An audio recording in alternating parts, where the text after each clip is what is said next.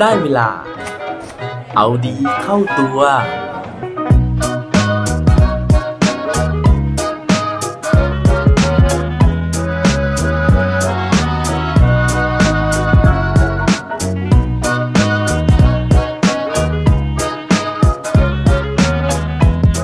มีใครเคยบอกไหมครับว่า คุณดีเกินไปสวัสดีครับ พบกับผมชัชวานแสงปรีดีกรและรายการเอาดีเข้าตัว รายการที่จะคอยมามันเติมวิตามินดีดด้วยเรื่องราวแล้วก็แรงบันดาลใจ เพื่อเพิ่มพลัง และภูมิต้านทานในการใช้ชีวิตให้กับพวกเราในทุกๆวัน วันนี้นะฮะเป็นวันที่ 14 กุมภาพอดีนะครับ ก็ตรงกับวันวาเลนไทน์วันแห่งความรักหลาย ๆ ที่นะฮะก็อบอวลไปด้วยดอกกุหลาบนะครับแล้วก็สติกเกอร์หัวใจนะฮะ โลกทั้งใบวันนี้เป็นสีชมพูหมดเลยนะครับ ว่าแล้วก็เลยจะมาชวนคุยกันเรื่องความรักอีกสักเรื่องหนึ่งนะฮะหลาย ๆ คนนะฮะได้ดูภาพยนตร์นะฮะดูซีรีส์นะครับแล้วก็เคยแปลกใจบ้างไหมฮะว่า เอ๊ะทำไมนะฮะในหลาย ๆ เรื่องนะครับ แม้ว่าพระเอกกับนางเอกนะครับ จะเริ่มด้วยการที่ไม่ถูกกันนะฮะเพราะว่าพระเอกเนี่ยอาจจะมีนิสัยที่ไม่ค่อยดีนะครับ แล้วก็นางเอกก็จะไม่ชอบนิสัยแบบนั้น แต่ว่าสุดท้ายนะฮะพระเอกกับนางเอกก็กลับมาลงเอยกันนะฮะในขณะที่พระรองนะฮะซึ่งเป็นคนดีนะฮะทำดีแทบตายนะครับใส่ใจนางเอกแทบตายครับกลับไม่ได้รับการถูกเลือก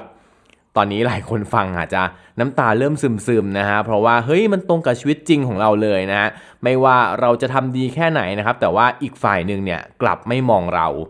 วันนี้นะฮะเผอิญผมไปอ่านเจอเรื่องราวที่น่าสนใจนะครับจากหนังสือ 500 ล้านปีของความรัก วิทยาศาสตร์ของอารมณ์ ความรักและความเกลียดชัง ซึ่งเขียนโดยนายแพทย์ชัชพลนะครับในหนังสือเล่มนี้นะฮะเขาก็ได้อธิบายนะครับถึงสาเหตุของการที่คนดีไม่มีที่อยู่นะฮะโอ้โหฟังแล้วดู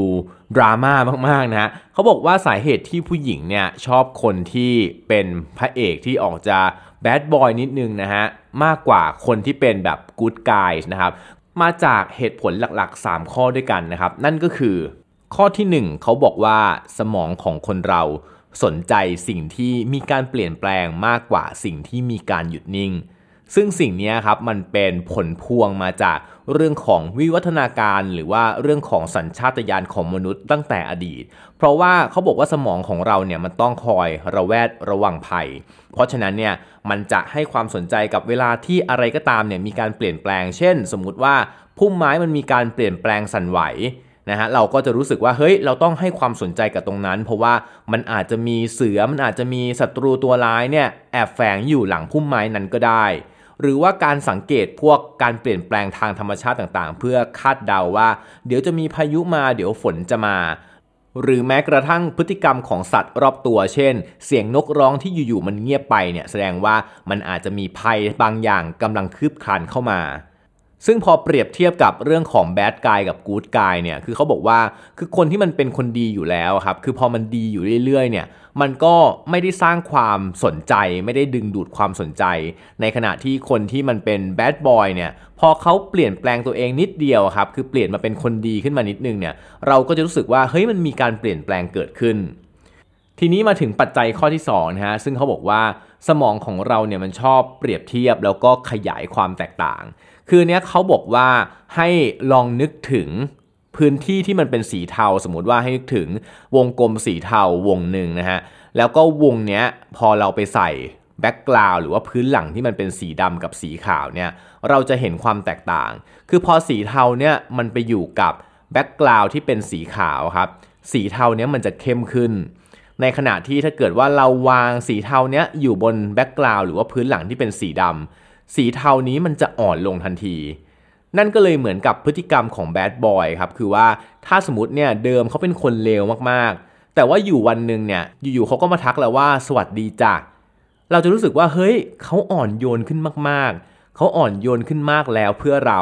ในขณะที่ถ้าสมมติว่าคนคนนั้นเนี่ยมันเป็นคนดีอยู่แล้วครับ แล้วมาทักเราว่าสวัสดีจ้ะมันก็จะเหมือนเดิมอะคือมันก็ไม่ได้มีสิ่งที่เปลี่ยนแปลงไปมากกว่าเดิม ในขณะที่ถ้าเกิดว่าคนที่เป็นคนดีเนี่ยทำผิดพลาดนิดเดียวครับ มันก็รู้สึกว่าเฮ้ยเขาทำผิดพลาดรุนแรงขึ้นมาทันที เพราะฉะนั้นเนี่ยต้องบอกว่าคนที่เป็นคนดีเนี่ยคือเราได้สร้างมาตรฐานไว้แล้ว เพราะฉะนั้นเนี่ยถ้าเกิดว่าเราทำดีก็เสมอตัว แต่ว่าถ้าทำชั่วเนี่ยมันคือยิ่งแย่มันคือติดลบอะครับในขณะที่คนที่เป็นแบดบอยเนี่ยทำดีขึ้นนิดเดียวเนี่ยมันก็กลายเป็นบวก5บวก10 ขึ้นมาทันที ทีนี้มาถึงปัจจัยข้อที่3นะฮะซึ่งเขาเรียกว่า loss aversion ซึ่งเขาบอกว่ามนุษย์เราเนี่ยครับมันมีเรื่องของความรู้สึกเสียดาย และไม่อยากเสียสิ่งใดสิ่งหนึ่งไปนะฮะทีนี้ในเรื่องนะครับในซีรีส์ต่างๆเนี่ยคือเรื่องราวส่วนใหญ่มันจะชอบปูมาประมาณว่า พระเอกเนี่ยเป็นคนที่ไม่ดีนะฮะแล้วก็ค่อยๆดีขึ้นเรื่อยๆ แต่ว่านางเอกเนี่ยก็จะยังใจแข็งนะครับ แล้วก็ยังไม่ยอมรับพระเอกสักที จนสุดท้ายพระเอกเนี่ยเริ่มรู้สึกที่จะหมดหวังนะฮะแล้วก็อยากจะไปจากนางเอกนะก็จะหนีหายไปนะฮะนางเอกเนี่ยก็จะมารู้สึกนะฮะมารู้ถึงจิตใจของตัวเองในยามที่จะต้องจากหรือว่าจะต้องเสียผู้ชายคนนี้ไปนะฮะก็จะไปเฝ้าตามหานะฮะไปวิ่งหานะครับไปดูว่าเฮ้ยจะหาวิธีไหนที่จะได้ผู้ชายคนนี้คืนมา นั่นก็เลยเป็น ข้อสรุปสุดท้ายนะที่ทำให้ทั้งสองคนเนี่ยตกลงปรงใจกันนะฮะแล้วก็ได้มีบทสรุปแบบ happy ending นะฮะตามสไตล์ของ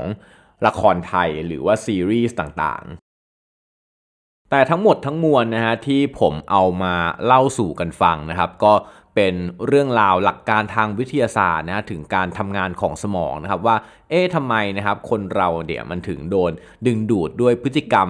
บางอย่างมากกว่าอีกแบบหนึ่งแต่ว่ามันไม่ได้หมายความว่าพวกเราทุกคนนะฮะจะต้องเปลี่ยนตัวเองให้กลายเป็นแบดบอยนะฮะให้กลายเป็นคนที่ไม่ดีนะฮะคนที่เลวนะครับ ก็